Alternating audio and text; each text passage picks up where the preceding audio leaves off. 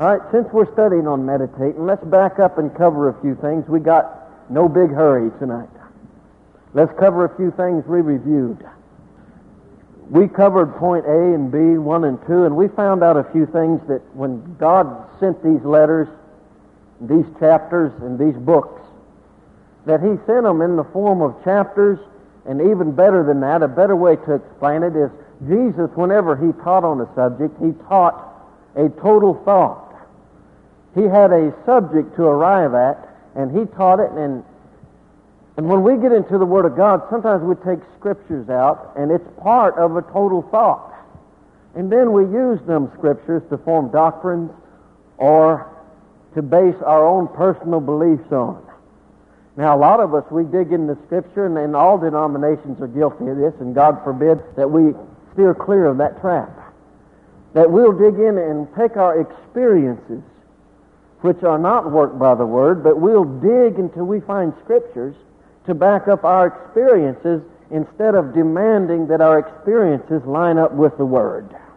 A lot of us get caught in that trap. We say, well, it's Scripture, yes, but a Scripture is one part of a total thought.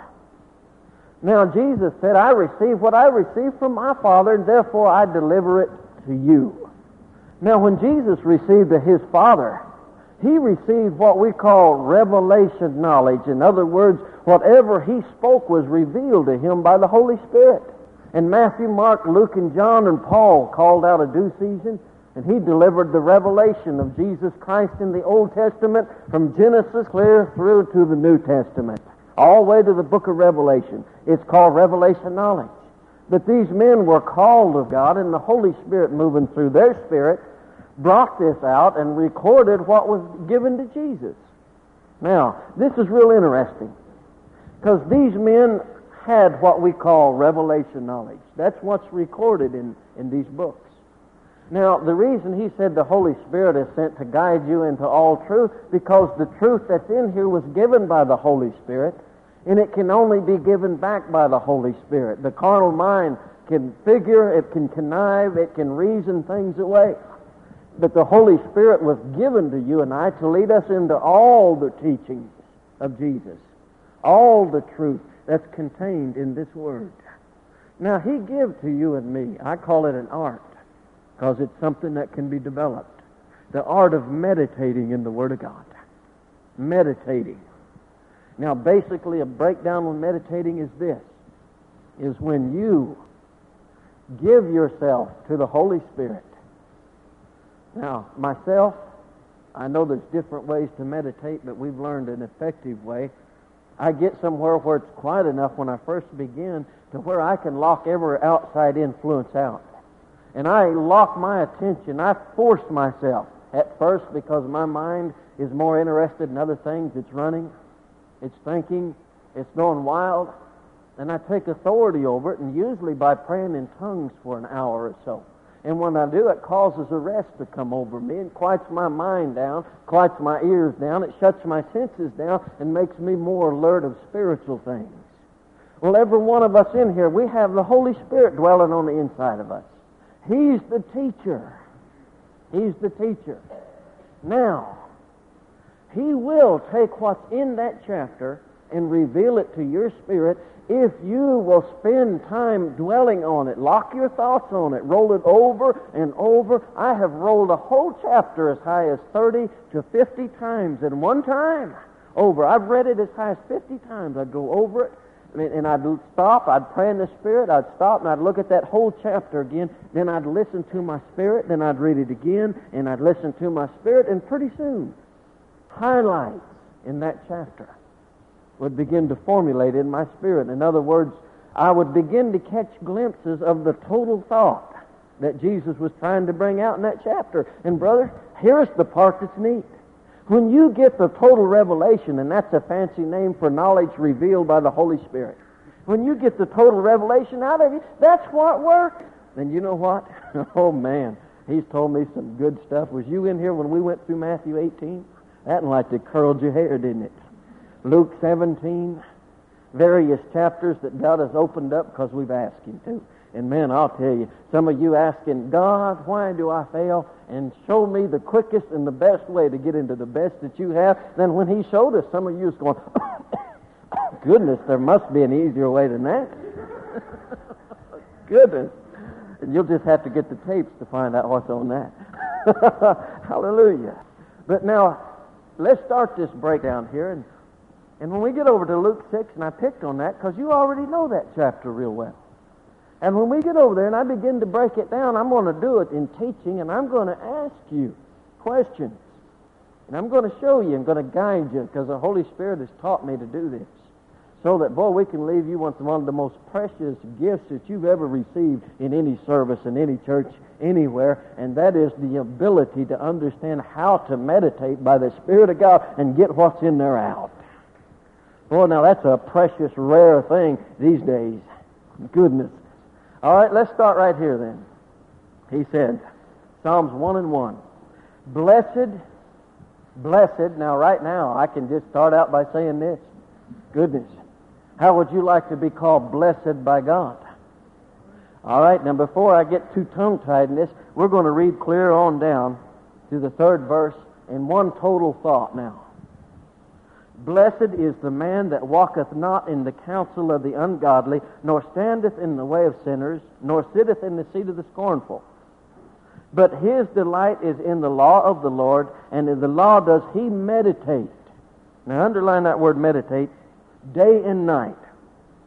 And he shall be like a tree planted by the rivers of water that brings forth his fruit in season, in his season. His leaf also shall not wither, and whatsoever he doeth shall prosper. Now, we're going to go slow, and I'm just going to comment through here on a few things and just show you a few things after I read over this many, many times and meditated on it to ask God what was in there. And then after going over it several times, praying in the Spirit, knowing what it said, I listened to my spirit in the car. I listened to my spirit in the office. Them, them thoughts are rolling over my spirit, and I listen to him and listen to him and listen to him, and pretty soon these things begin to open up to me. Now watch. Blessed is the man that walketh not in the counsel of the ungodly. All right, let's stop right there for a minute. All right, if I'm blessed by not walking in the counsel of the ungodly, then what do I do to get blessed? All right, now that brings us to the third verse, just real quick. But his delight. All right, if I'm not going to walk in counsel, if I'm not going to go to the ungodly for my counsel, then where do I go? There's the third verse. But his delight is in the law of the Lord, and in his law does he meditate day and night. All right, if I don't go to the ungodly for my counsel, then where do I go? To where? Oh boy, you're starting to see some things in here already. All right? And then if I go to them, now this is what my spirit does, you know, it'll rise up. All right, now if I go to the Word for my counsel then, then he said that whatever I receive from the Word of God in counsel, causes me to be blessed because I'm not walking in the counsel of the ungodly. That means the Word of God works. All right? Then if I walk in the counsel of God, then where does that bring me there? And he shall be like a tree. He shall be like a tree planted by the rivers of water. And by the way, I got stuck right there in the third verse, the first half, for a long time because you know, he says, if you believe in me, and Jesus speaking of himself, as the scripture has said, out of your belly shall flow rivers of living water. Who in the world are we planted in? And did you notice what he says? Believe in me as the what says? Jesus said, as the scripture has said. Then out of your belly shall flow these rivers. Now you're planting, boy, and we could go on for hours and hours right there on who we're planted in and how that works. And in fact, we will be after a while. Woo! I'm telling I'm getting Woo! Thank you, Jesus. All right. I might I'm not blessed. I'm blessed if I don't walk in the counsel of the ungodly. All right, then what counsel do I walk in? Well, I meditate. My delight's in the Word of God, and I meditate in it day in and day out. Now, stopping right here for a minute, of course, I know a lot of Scripture, but you know what this brings to my spirit all of a sudden? It brings this the parable of the sower. Then down there he says, the measure of the word that you measure out to use is what you're going to get.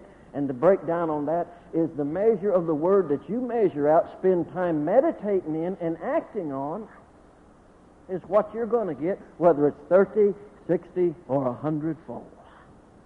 All right, now look at this. He shall be like a tree planted by the rivers of water that brings forth his fruit in his season. His leaf also shall not wither, and whatsoever he doeth shall prosper. And then some of you want prosperity.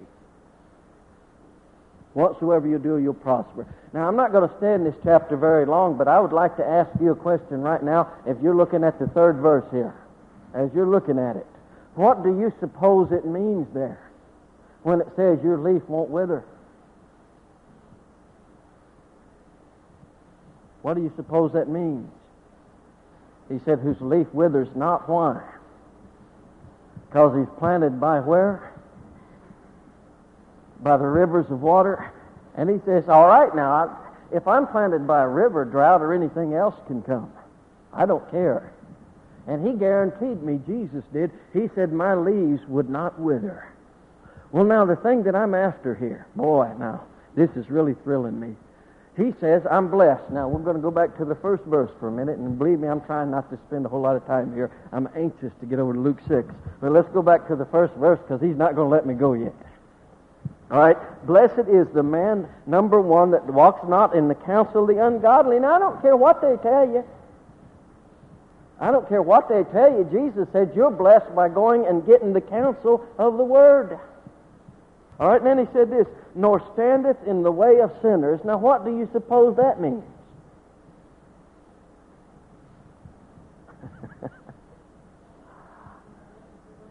Be where they're at and do what they do. You're right. Nor sitteth in the seat of the scornful. What do you think that means? All right, that's to point your finger and to condemn and scorn that goes further than that. It's a vicious outward public attack of scorn. All right, now there's two things that we'll do. And then we'll meditate in the Word day and day out. Now, in the third verse, with your pencils out, I want you to underline this because Jesus, teaching this by the Spirit of God, he said this. He said that if we meditate in the Word day and night, day and night, our counsel is in it. He said we would be like a tree we'd be like a tree that's planted by the water.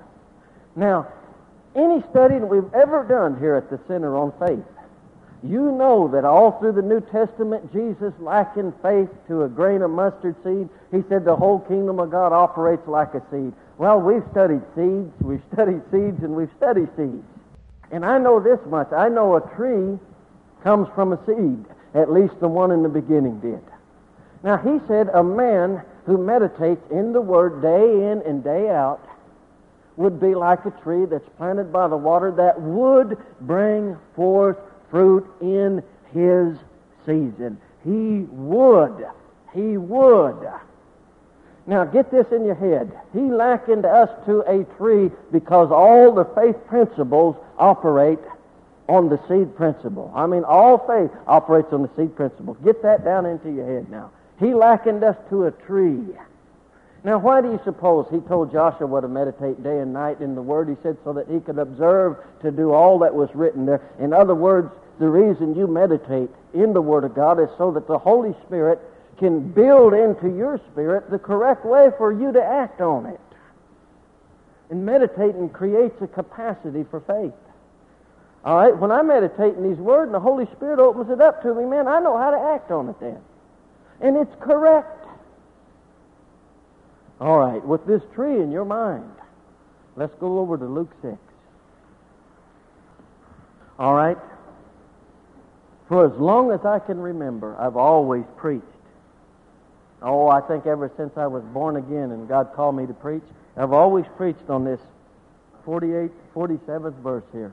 I've always preached on it. the end of the chapter. Now, for the sake of meditation, we're going to go to the end of this chapter first.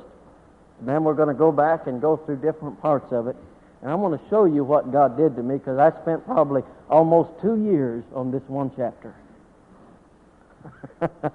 two years almost. I don't mean consistently. I mean I returned to it about every two months and went through it again. And each time I could not believe my inner ears. I couldn't believe what the Spirit of God was saying to me. And I'd get there and I'd say, My God, man, I've never seen that before. Now, since we're going to talk about a tree, you and me as a tree, he said we'd be like a tree that's planted by water. Our leaves won't fail. We'll bring forth our fruit in due season. So since he likened us to a tree, then I, I know by heart there's a tree in this chapter, so we're going to go to the tree and we're going to start right there. 43rd verse. For a good tree bringeth not forth corrupt fruit, neither does a corrupt tree bring forth good fruit. For every tree is known by his own fruit. For a thorns men do not gather figs, nor of bramble bushes gather they grapes. A good man out of the good treasures of his heart brings forth that which is good, and an evil man out of the evil treasures of his heart brings forth that which is evil, for the abundance of the heart the mouth speaks. Back to 43.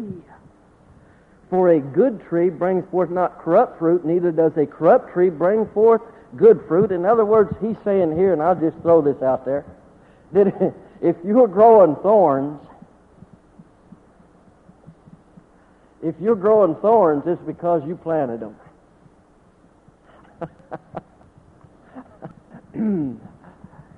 oh boy, I just I know I said a mouthful. How many of you ever walked out and it was time to have the bills paid and it was time for a harvest and it was time for your old body to get well? And you walked out there and you went to your harvest place, you know, and you reached up for a big old grape and when you squeezed your finger on the grape, all of a sudden you come back with a pricked finger and you go, oh my God, that, that's supposed to be a grapevine. What happened to my finger? Where'd that thorn come from? Don't act surprised. You planted it. I just don't understand why I'm failing. You planted it. He said, the man that meditates in his word day in and day out to observe to do it is like a man that's planted by a river and he'll bear fruit in due season, not thorns. So if you're bearing thorns, it's because you. I knew you'd really love me for that. All right, now, you think it's easy on you. Now, here, now, we ain't read the whole chapter yet, and I'd like to read it with you about ten times before I started in on this. But for the sake of showing you, I read this chapter, oh, about 50 times or something, and then I got down to this tree here, and it's always been a great mystery to me, this tree here. And all of a sudden, you know, when I was meditating in real deep thought on this, and I was reading, my eyes fell on that, and the Holy Spirit rose up in me, and He says, Now, son, I, I'm going to ask you a question. If you can answer it, it'll be the key for this whole chapter and understanding it. And so He asked me this question. He says, why do you suppose the tree is at the end of the chapter? And I thought about it and I didn't know. So I just sat there and I listened to the Lord, you know, and I listened for a while and I sat there and I looking at that and I said, I don't know, you know. And then I waited and waited and pretty soon the Holy Spirit spoke up on the inside of me and said, Son, because that is the harvest. That tree is the end result. That tree is the product of what you planted through this whole chapter, all of these sayings. And he says, see, this tree is you. Now, look at the 44th verse. For every tree is known by now. With his little pencil, here's a word you probably overlooked. His. H-I-S. Now, you got the hint yet who that's talking about?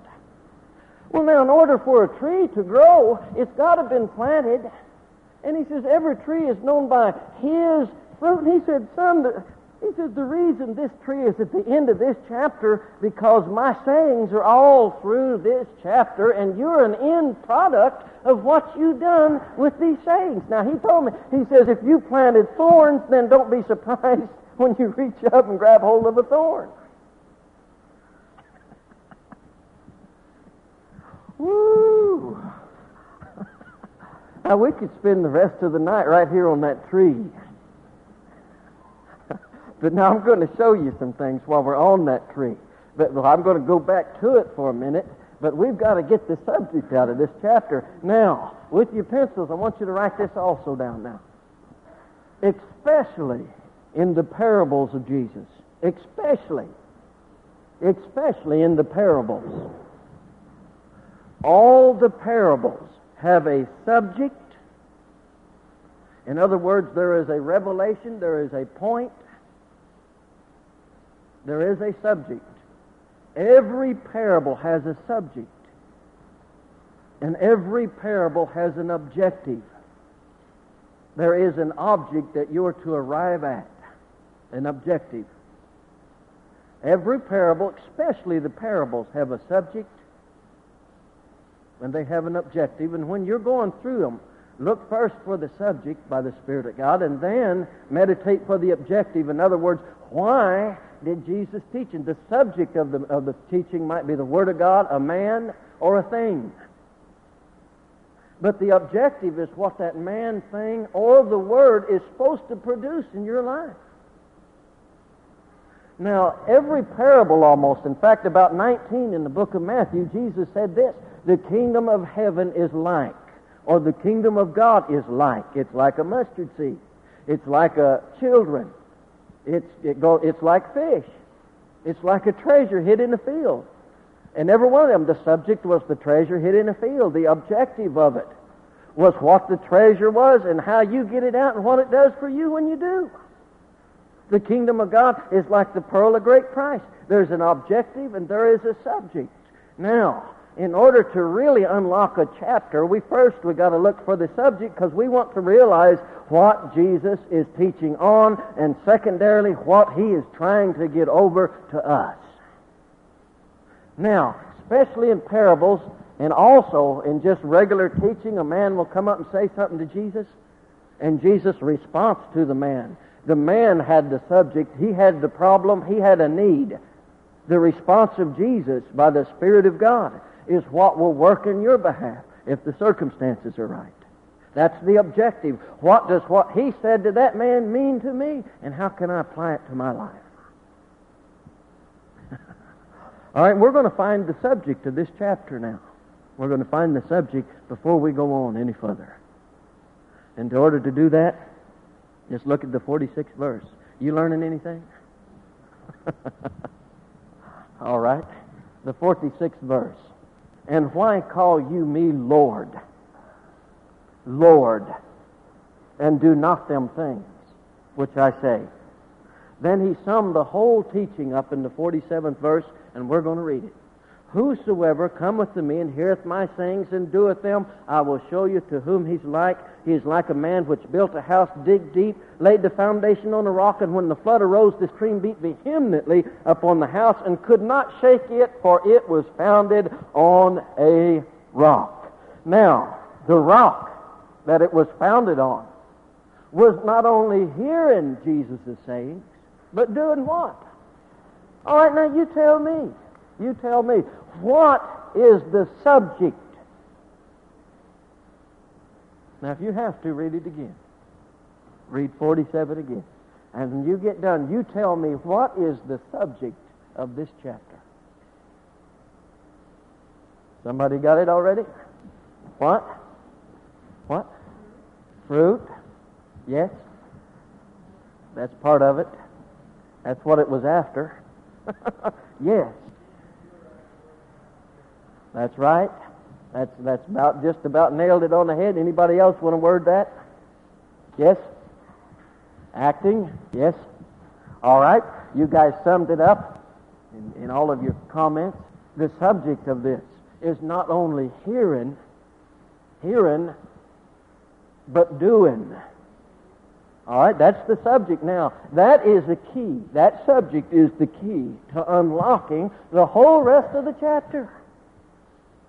Now, the objective is what?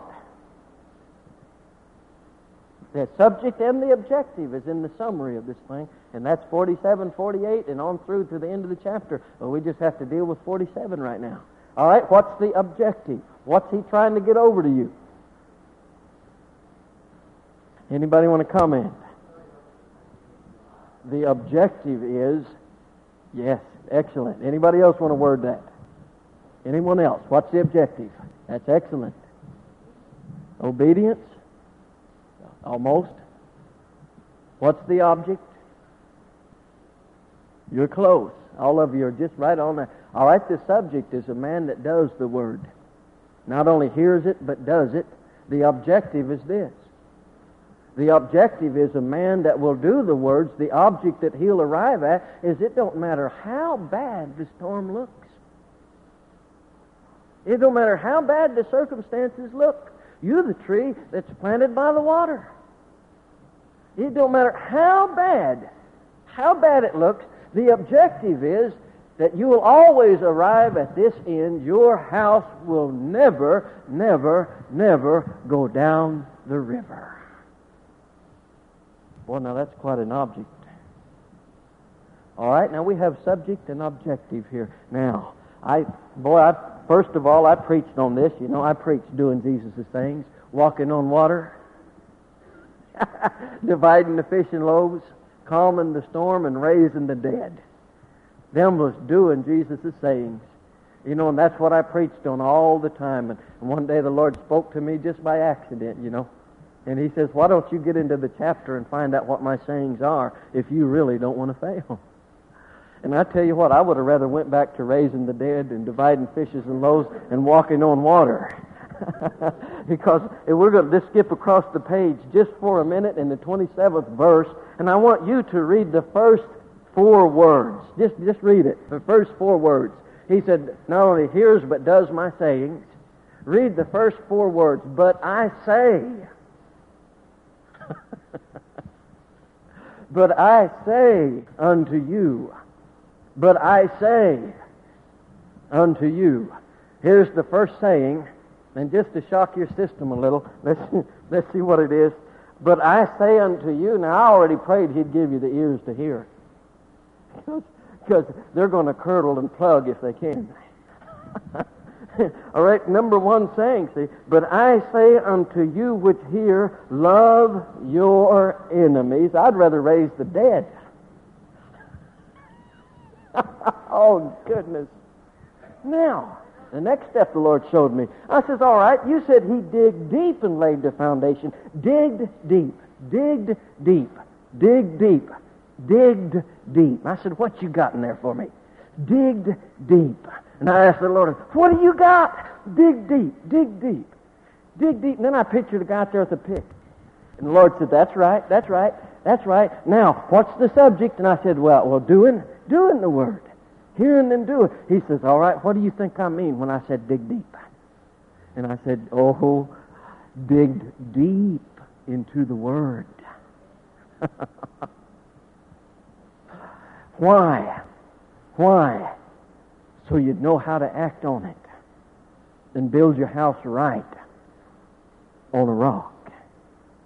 Oh, goodness, this could get interesting, couldn't it? All right, now that we have the subject and the objective, it won't be hard for you to go ahead and break this thing down now. Break the whole chapter down. But I, boy, I wished I had more time tonight, but we're going to dwell on that tree now. We're going to dwell on that tree. Thank you, Jesus. All right, let's go back. Now, can you see this? And we're going to talk about this for a moment. Now, what if you choose not to do good to them that hate you?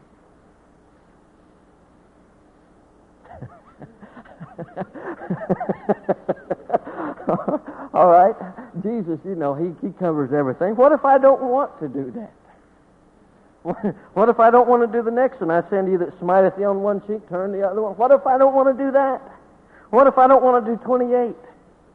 Bless them that curse you and pray for them which despitefully use you. What if I don't want to do that? I mean, there probably ain't ten of us in here that is.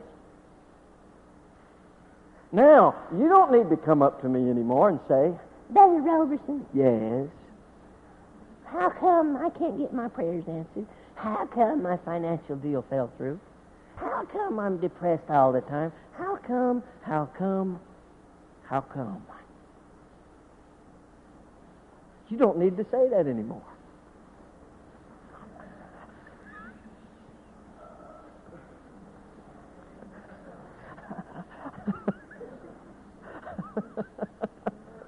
Oh yeah. Well, we, we'll we'll help you. Praise God. You know it's we're all learning. See, and there's a difference between being a student and being rebellious against the things of God. There's a difference.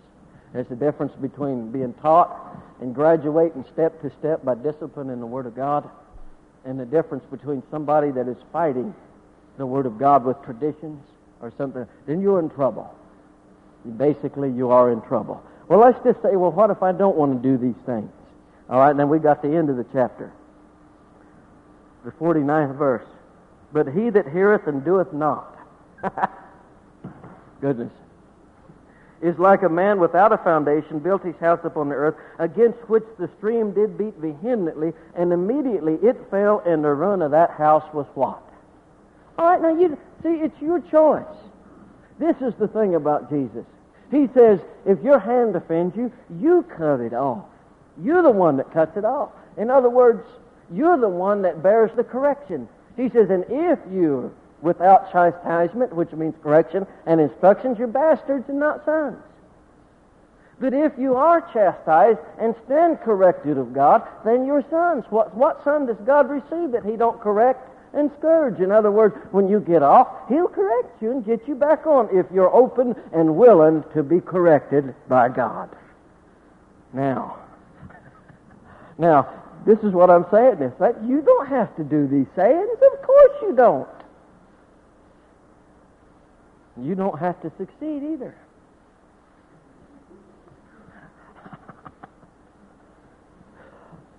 now, I want to look at this house for a minute, just as we're meditating on this. Goodness. All right, I meditated on this house. Now, there's two kinds of men here, and we're going to examine both of them for a minute. Because some people get confused. They say, well, Brother Roberson, are you saying that I'll never have a test and I'll never have a trial. No, what I'm saying is in the middle of anything the devil gets you into, you can win. Now, even though you're a house built on the right foundation, it said the devil is going to send a storm against you, and by every natural appearance, by looking at it, tasting it, touching it, my God, it looks like you're going to go under. There's no way you can help it. You're going to go down. All natural. The stream roll, it beating on the house, it looks like it's going to go. But Jesus gave you his personal guarantee that no matter what it looked like, your house would not go down. Now, difference between you and somebody whose house did go down is one of them is doing Jesus saying, and the other one is not because if you would have, your house wouldn't have went down.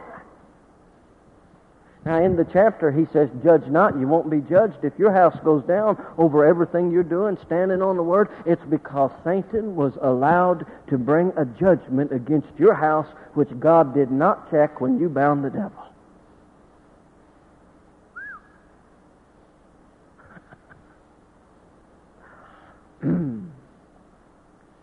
Mm-hmm. All right, it took me a while to face that, but I did. When I'm failing, I don't have to look any further than the end of my nose. And neither do you. Now, he said, if you're planted by the waters, he said, you're going to bring forth fruit in your season, and your leaves will not wither. Now, we're going to go back to that, that tree now. So let's back up and find out about these thorns and things. Thank you, Jesus. All right. Now, I spent a good deal of time on this tree, and it took me to Luke 17, and since we just finished the teaching on that, Luke 17 says that if you had faith as a grain of mustard seed. Now, what does that say to you? Now follow with me close because I'm going to guarantee you if you can learn to do this, it'll change your life. Jesus never wasted any words, and when he said, if you had faith as a grain of mustard seed, now what does that say to you? You know that men have made a mystery out of faith since the beginning of time? You've said this, oh, if I had more faith. And I've said, My God, if I if I just knew how faith worked, man, I'd be the most faithful guy in the world. I'd have all and we've made such a oh, it's a spiritual force and it blah blah and everybody's got a different have more faith and you try to have it and it don't work. Next time something works, you don't know why. you believe something in this time, you try it again and you fail. And you ask everybody, and they say it wasn't God's time. He wanted you to be sick a little longer. It's redemptive. You're supposed to be broke so you can be humble. we, we divert to all these answers because it seems stupid, you know.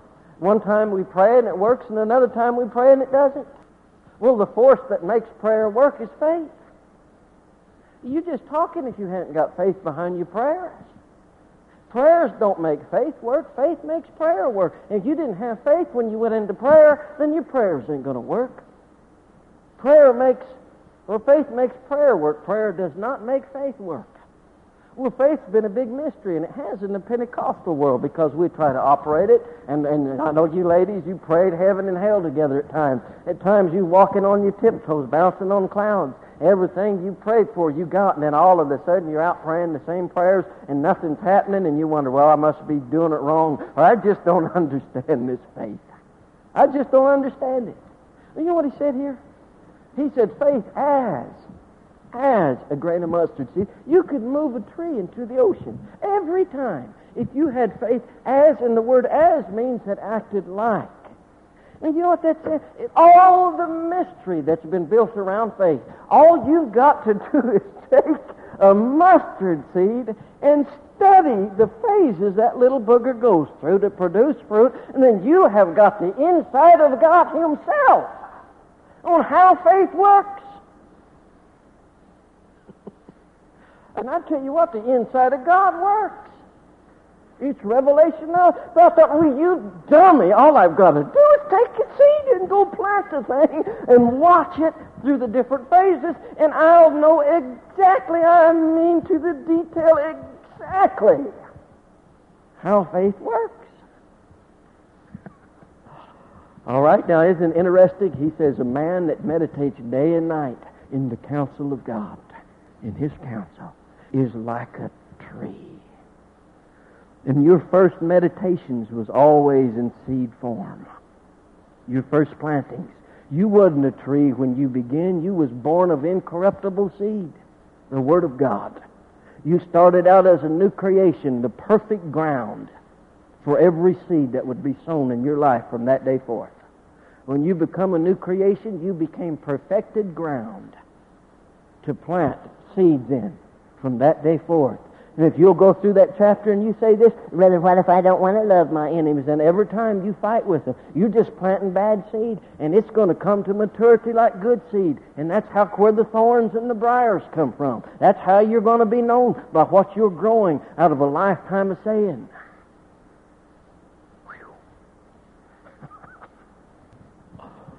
Now, I thought as smart as I am, as smart as you are, never could lock on to what faith is and to study a seed? All right? Now, we know a tree comes from a seed. Do we not? At least in the beginning. All right?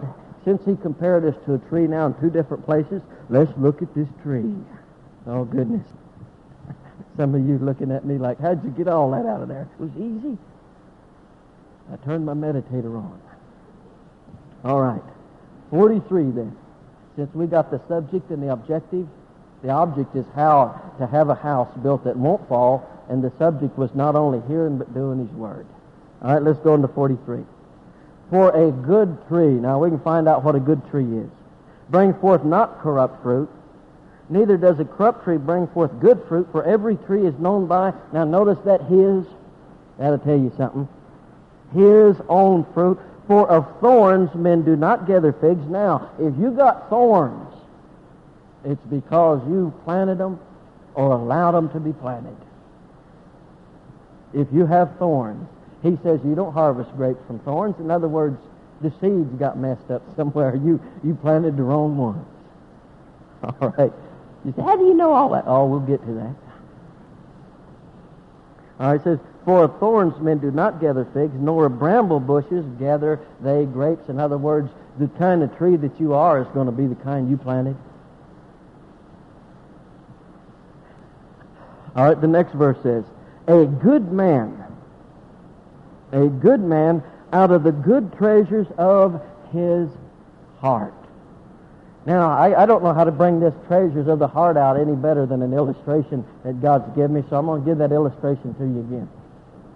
You seen Ali Baba and the 40 Thieves? Anybody? Oh, come on. You seen Ali Baba and the 40 Thieves, and them old boys, you know, they run out there and they loot all the caravans with camels. And some of them diamonds are that big around and that tall, you know, and, and the sapphires and the rubies, great big things, biggest baseballs, and crowns with jewels all over. And they had this, well, anyway, they walked up to this cave and they said, open says sesame. And that thing went, it opened up and they didn't need light bulbs or anything in there. You know why? Because, boy, them diamonds, they lit the whole walls of the cave up. You didn't need electricity or nothing. Treasure chest and the rocks and the stuff was stacking pearls on the rocks all over and just lit the whole cave up. And that was called a treasure house. And it was in there. A treasure house. Now, I don't know if you've ever caught this before, but do you realize what they'd say in there? It says, out of the good treasures, or out of the treasures, out of the treasures of a good man's what? You mean to tell me that your spirit, your heart, is the treasure house that these good things come out of? You mean contained within your spirit is all the resources and the riches that is needed for you to have come to pass what you say with your mouth? You mean to tell me that that is where the seed draws from? from the treasures within your spirit? Now, Jesus said it when he's teaching in Mark 11, 22 and 24. He said, Out, if you say to the mountain, be removed, and doubt not where. In your heart, you'll have what you say. You know, I used to look at the oil, I used to look at the money situation, I used to look at anything else, but I found out that when the treasure house was in my spirit, that I didn't need to look any further than what I was saying with my mouth to get my needs met. All right. Now, he said, are the good treasures of a good man's heart? Your heart is the ground that everything that you're doing grows out of. As a man thinketh in his heart, so is he. That's what you are. You are this year what you produced out of your heart last year, whether it's failure or whether it's success. Next year, you're going to be what you grew out of your treasure house this year. All right, I don't know if you ever caught that, but I can't. I look at every word Jesus said, and I got so excited. No wonder Jesus said, doubt not in your heart, because he called your spirit, he called it a place where all the resources and all the treasures are. All that you'd ever need to bring to pass what you're saying with your mouth. Well, if he called you and me a tree, and a tree come from a seed, Let's look once again at this seed principle. I don't need to look any further than a mustard seed and study the different phases of it to know how faith works. Whenever I say something with my mouth and believe it with my heart, that is the planting of this tree. That is the planting. Now let's examine this. My wife, you know, the kids, they just got on to growing beans. So I like to, let's use beans as an example, should we? She's got a, and you know what she has them do? She has them take a handful of beans and throw them in a, in a, in a little puddle of, you know, a bowl of water, just, just, just to barely cover them. And them beans are real little. And it's the neatest thing I ever seen because you throw, they threw a whole handful in and they transplant them, you know, into dirt. If they throw these beans into this water, and pretty soon them tiny little bitty dinky round beans. Now you got to remember, I'm studying faith. They go and they swell up about three or four times their size. Just get big, fat, puffed up looking things. And I go, woo! And I says, ain't that just like a baby Christian, you know? They first get hold of the Word of God and they just puff up. Ooh, you know, just swell up.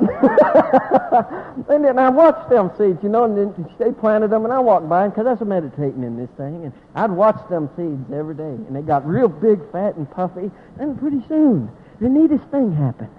Because this little old bitty finger looking root, just one. Look at it, it, the, the thing come sticking out of there. And it came out and stuck in the water. Now I got to say this. At this stage, when that thing begins to grow, if you don't transplant it into soil, you know what it's going to do? It's going to do like the Christians that live on just pure praise. They shoot real fast and they, they just, boy, they look real good for a while. And because there's no minerals mixed with the water, the plant will wither up and pretty soon it'll get waterlogged and fall over and, and die. But now that little root comes out. Do you know what it's searching for? That little root is searching for ground. And when it finds it, it plugs itself into the ground. And the ground, in there, out of the abundance of a good man's heart, good things come to pass. And in his heart is the treasure house. In other words, that root is looking to stick into the treasure house the powerhouse, the resources, everything that that little root needs is contained in that treasure house, and it sticks itself into that ground and begins to draw the minerals out that will pop the image of what that seed is into existence. Now, the second phase, I learned as studying about seeds that seeds come forth after their kind. If you plant a seed of fear, then what kind of tree you think you're going to get? But you plant one of faith. Now, the second thing, as you hold that seed up, it looks so little, and you know as it is, it wouldn't feed anybody. But you know, you take that seed and know this about it. If it's a, a bean seed like we had, the neatest thing about it, that is, it's in that seed, the diagram. All this just amazes me about God. The diagramming and the programming for a whole beanstalk is contained in that little seed. It's in there. And when I throw it into the ground, that root reaches into the treasure house and begins to draw the minerals out that it needs to construct that bean plant.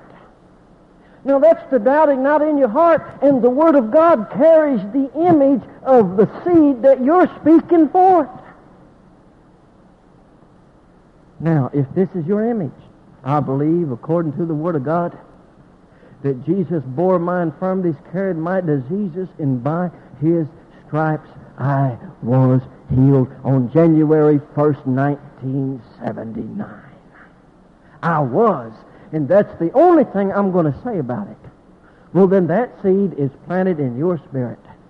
And it is growing, and it's growing. And the roots are taking root in, in your spirit, in the, the resource house, in the mineral house, in the treasure house. And it is going to draw out of your spirit to fling the image of the thing that you're saying into existence.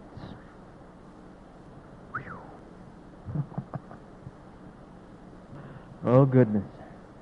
Well, I'll tell you, this could get interesting. All right, now let's look at this tree now again. Now, he said faith acts like that. And now, now, can you begin to understand why he put the tree at the end of the chapter? All right, now let's go to the beginning, because if I do this chapter once again, he said, I'm like a tree planted by the waters. Now, can you understand that them roots dug deep down into the soil, and that river always watered the roots, so that tree had all the minerals it needed, and plus all the minerals, it had all the water it needed, and it consistently, without fail, brought a harvest every due season.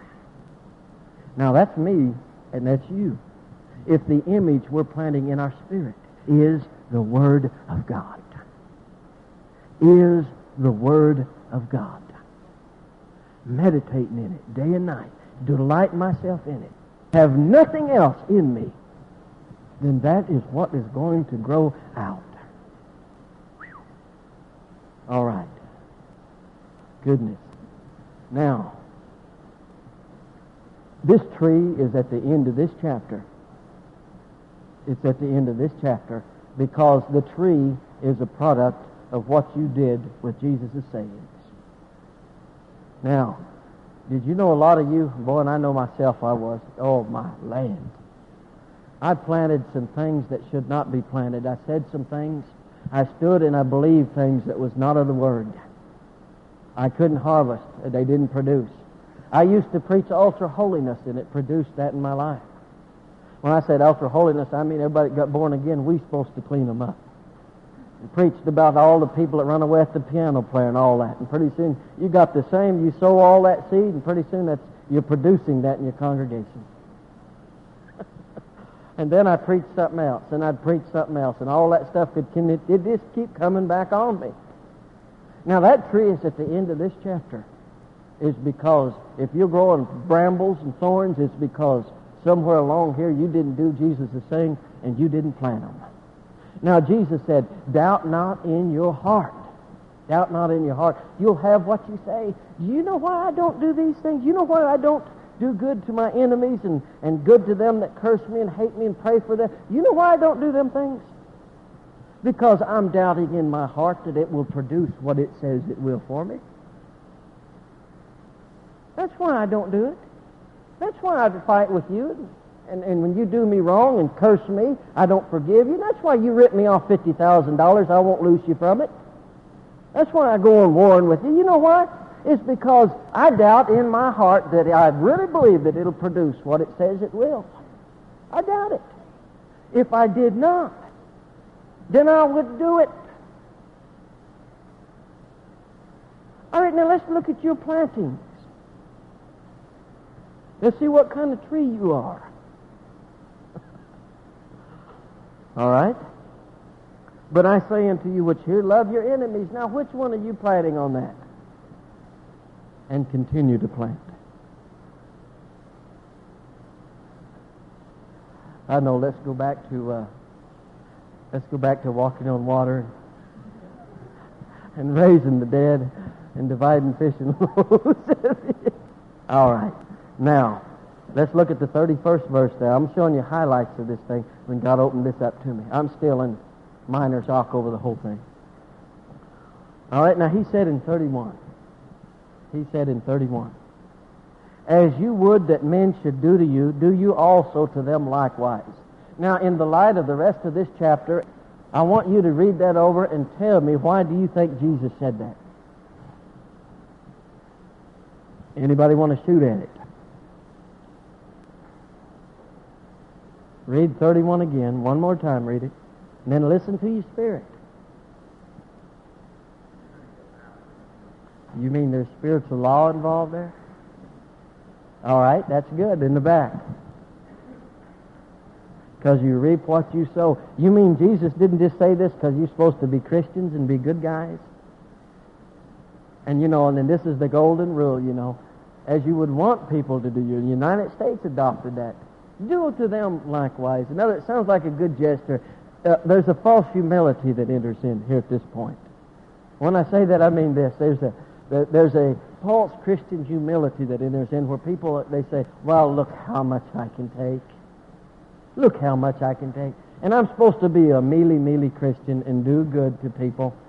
But you know there's spiritual law, and Jesus said this for a reason.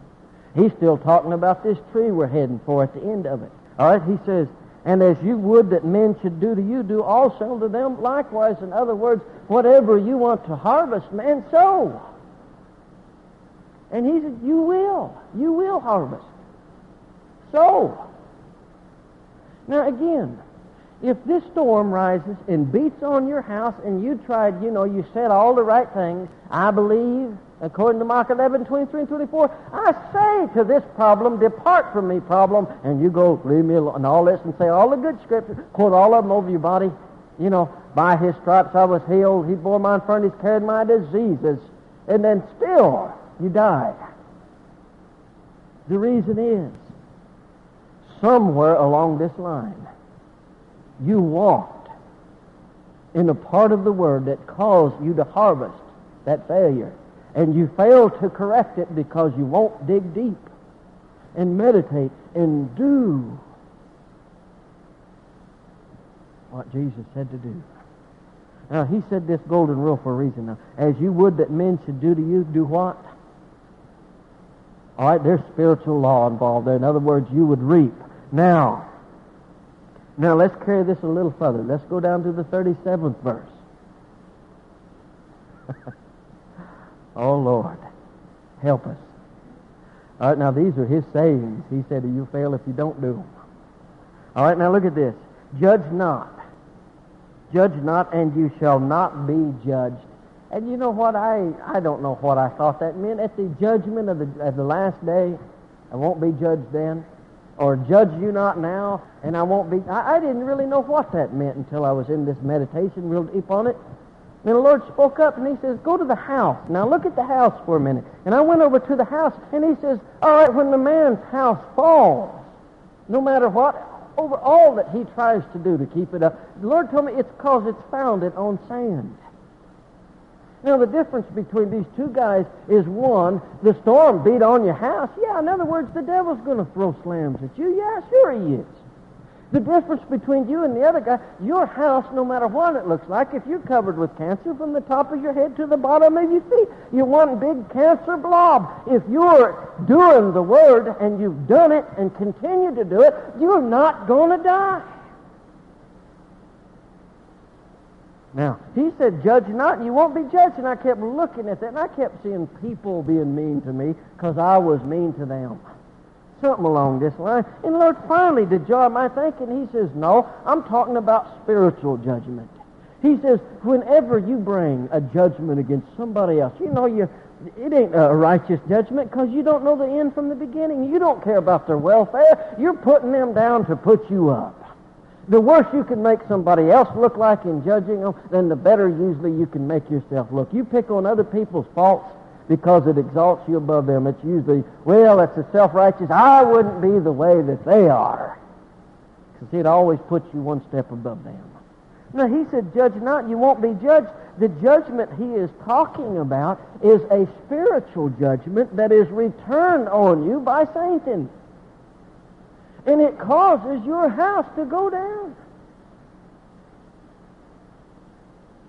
And he also said, condemn not. And you won't be condemned. Forgive. All right? For judgment, I plant mercy. For condemnation, I plant love.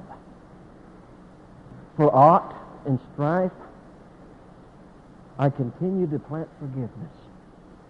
Because the devil, Jesus said this, Satan cometh to steal the word. He's after the soul. He said this, all persecution and all afflictions, and this will help you, they arise for one reason and one reason alone, and that is to choke the production of the Word of God before it can come to harvest and solve your problem all persecution and affliction rise for one reason and one reason. Now get me close. The devil may line 500 people up at your doorstep to judge you and to condemn you and to bring aught and strife against you. And if all the pressure they bring against you, you refuse to move off the rock and make any kind of judgment, condemnation, or any kind of strife or any kind of fight, then he has failed in what he's attempted to do on you to cause you to open your mouth and sow your field with bad seed. And not only that, to walk in it if he cannot get you to do that. Cannot. No matter how bad it looks and how bad they're doing you, how bad they persecute you, if you're in the bottom of Siberia in a coal mine, if they was dragging you out and persecuting you, if you refuse to move with the pressure of the devil, then he cannot get you to open your mouth and sow the bad seed. And that's what also comes to harvest. He said, You'd be known by your fruit. I've made my mind up. I'm going to walk in the love and walk in the fullness of this chapter and sow good seed. Because I know if I don't give the devil foothold, and that's what Jesus meant when he said, The rat comes. But he has no place in me. Satan cometh, but he has no place in me. Meaning this. Never in Jesus' ministry, never did the devil ever gain any foothold by any pressure, persecution, affliction, cares, and he took the cares in the Garden of Gethsemane until he cried out. And he says, My God, he resisted the entry of that care until he says, If it's possible, let this cup pass from me. But in submission, he says, Not my will, but yours be done. And his whole life, the devil failed to get any foothold in Jesus' life. He said he has no place in me. Therefore, he harvested nothing with Jesus.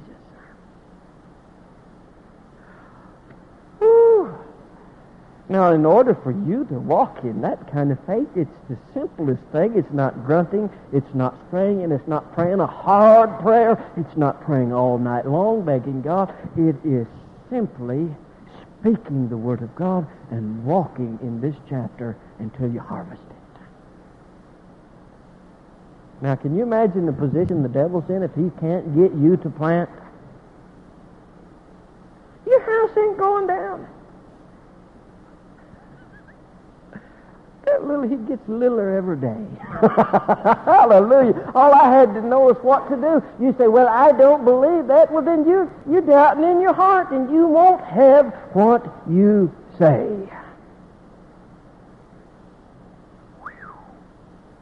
Oh, this stuff gets better all the time. Goodness. I tell you what, this is turning me on. This makes me want to steer clear of strife a half a mile. I want to go ten foot around it, boy. Mm. Mm. All right, now we're going to have to go on just a little bit. Now, do you suppose I'm just going to read 38 and 39 right on through and then comment on it? I got to let you go. Now, can you see how meditating in these this whole chapter goes together? There was a highlight of it. That you don't supposed to pick just simple scriptures out of that. That he said there was a reason for each one of these scriptures he spoke. He was heading towards the ultimate goal, the harvest of your tree and a house that could not be shaken. That was the whole teaching of this chapter, not for you men to take this 38th verse out of here and take offerings on it. now let's find out what that 38 really means in the light of the whole chapter. Are you ready? He says, Give and it shall be given unto you. Good measure, pressed down, shaken together, and running over, shall men give unto your bosom. For with the same measure that you measure everybody, it shall be measured to you again. In other words, man, if you sow goodness and mercy and justice for hate, cursings, and despiteful usiness, if you sow money, it includes that. If you sow mercy for judgment, love for condemnation, and forgiveness for aught, in the measure you sow it and give it out, praise God, that's the measure it's going to come back on you. You ugly thing. you sure pretty to me. Hallelujah. Yeah, it includes money. It includes the whole spectrum. The whole scope of this chapter is included in there. Or give, and the measure I give it out is what I'm going to reap. There's no prison in hell that can hold a man that can grow his way out of it. You know, Paul, you, you think, well, Paul, well, what about Paul? He know more about the Word of God than anybody. What about Paul? You know, one time he was betwixt two opinions. and you know, they say that tradition says the axe was grinding behind the door. And he says, I'm between two opinions, whether to stay here and go home. Well, you'd think that the jailers had the choice whether he left or not. now, wouldn't you? He says, I'm between two opinions. He says, he would rather go personally.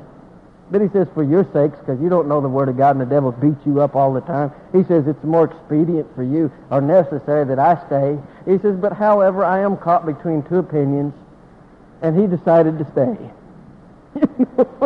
well, they're the one that had him in jail. That tickles me pink. And you know where it says, whatever state I'm in, herewith I found to be content, you know, destitute, what all that. You know what that really says in the Greek? It says, whatever state I'm in, I found myself to be independent of circumstances. Whew. And you know, a lot of people thrown this scripture out there. They says, precious in the sight of God is the death of his saints. You know, and I had a guy that uh, he got killed at a young age, and this woman got on the phone. She says, precious in the sight of, well, I says, yeah. Yeah, but I says, you want to know what that you think of dime? You think, it sounds like everybody preaches it at funerals like God's glad you got killed. You know, precious. Oh, it was precious in his sight. But you know what the, the, the Hebrew is on that? Costly. Costly in the sight of the Lord. Costly. In other words, he needs you. He needs you. Now, now, I asked God this now to sum this thing up, see. Because then I got caught in the thing, I'm not going to judge anybody. I don't care what they're doing. If you can go and jump off a cliff, and I'm not going to go up and say, you shouldn't go jump off the cliff, you might get hurt. See, and your judgments can go that far. Somebody, you know, be running off somebody else's wife, and you say something, they say, oh, I'm not going to judge the man because I don't know his heart. You know, and I asked God, and I says, Lord, where's the line on this? I said, I wouldn't sow a bad seed if you beat me to death with a broomstick. You know, I'm just not, I'm tired of harvesting failure. You know, I'm going to walk in this thing. I'm going to walk in love and walk in the best you got, and then no devil in hell is going to bring my house down. Everybody around me can walk in whatever they want. This old boy has got his shield up and his armor on. Whatever you do will not affect my walk. You can't make me hate you. You can't get me to despise you. I love you. I love you, and there's nothing you can do about it.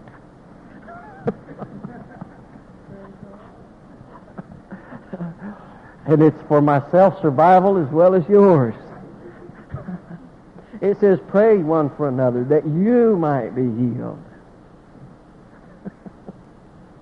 All right. Now I ask him, I said, well, when can I judge? When do I go? They don't get to say nothing. You know, when, where do you draw the line? So I just thanked my God when I got into this next one. 41 says this. And why beholdest thou the mote that's in thy brother's eye, but perceiveth not the beam that's in your own eye? Either how canst thou say to thy brother, Let me pull out the mote that's in your eye, when thyself you have a beam in your own eye? And then he says, You hypocrite. Cast out first the beam that's in your own eye, and you shall see clearly to pull out the mote that's in thy brother's eye. In other words, praise God, I spent enough time on this. You know what this is saying? If I'm in the same strife you are, if I'm in the same boat, and I jump up there, I can't help you get out of your problem because I'm in the same one. In the blind lead the blind, we both fall in the ditch, and that's in here too. So how can I, if you mean, you know, we're hashers and we're talkers and most of you preachers are, uh, it makes me sick when I stepped out of the congregation. And the first thing I got into with other preachers when they recognized me finally as not a mill hand, not a chain puller, but recognized me as a minister. And I went to a minister's council meeting, so or a ministerial association meeting at dinner where all the preachers in town was nice enough to get together and have dinner and talk. Oh, it took me three days to believe God for my finances again. I never heard anything so sick in all my life. And I thought, oh, good, I don't want to come back. I don't want to come back. And I'll be honest with you folks, if you heard the way some of them talk about you when you're not there, you wouldn't go back either. And it, it just turned. I was disillusioned. See, I sat in the congregation and listened to these guys and thought they was something else. Found out most of them was preaching it for you. And wasn't doing it themselves. And that's the worst shape you can be in. Because he said, you're a hypocrite, man. You can't get the mote out of anybody else's eye when you're running around wanting your own. I can't help you when I'm in strife. See, we end up blacking each other's eye. Only way I can help you is if I'm completely out of it, and then and only then will I see your problem. And when I see your problem, when I'm completely out and start walking in, then I can deal with your problem and with you because it don't matter what you do to me. You can uh, stick your tongue out at me, call me ugly, fight me, strife me, and I won't fight back and I will not respond. And therefore, I can see clear to get it out of your eye. But if I'm going to act any way like you are, then I can't help you get it out because I got one in my own. Now, now watch this here. Because see, I asked God, I says, all right, you know, being a minister, I want to get, I want to help the guy get the mote out of his eye. I want to do it. But I says, you're going to have to show me then how to get the beam out of mine. Oh, ho, ho. Now, I'm going to ask you because I meditated on this and I said, all right, Lord, how do I get the beam out of my eye? And he spoke up on the inside of me. He told me, I'm going to ask you, anybody got an idea? That's right. I says, Lord, I, will get the beam out of my eye. And he says, all right, back up and start with bless them that curse you. Pray for them that spy. And he says, and when you've done all of that up to this point, he says, you've certainly extracted the beam out of your eye. And he says, at this point then, he says, you can help anybody get a little old mote out of theirs. Now, do you want to see the ultimate goal of this thing? You want to see the ultimate goal. All right? The 40th verse. The disciple is not above his master, but every one that is perfect. Now, I got a margin rendering here. I got a little one. And the Greek says, shall be perfected as his master. Now, what this is saying, the disciple, that's a disciplined follower of the word. That's what disciple means. If you continue in my word, then are you my disciples indeed, and you'll know the truth, and the truth will set you free. Disciples, disciplined follower. Now, can you, can you imagine what this is saying? The disciple is not above his master, but everyone that is perfected as his master shall be as his master. Now, I'm going to ask you, who's your master? Who did you realize that when you walk and perfect in the Word of God like this, that you can walk just like Jesus? Just like Jesus. He was a tree. He was the root that sprang up from Jesse. He was the planting of God. He was the axe that was laid to the root. He was the rivers of living water that our roots grew into and our tree took root in. He says, everybody that is like him, I'm a disciplined follower of Jesus' words. And as I do and conform to him, I become just like Jesus. Every planting that I plant in faith with my mouth, I'll harvest. I'll not have any thorns unless I plant them. And every storm against my house as against Jesus' house, it will not wash me away because I am founded on doing his saying.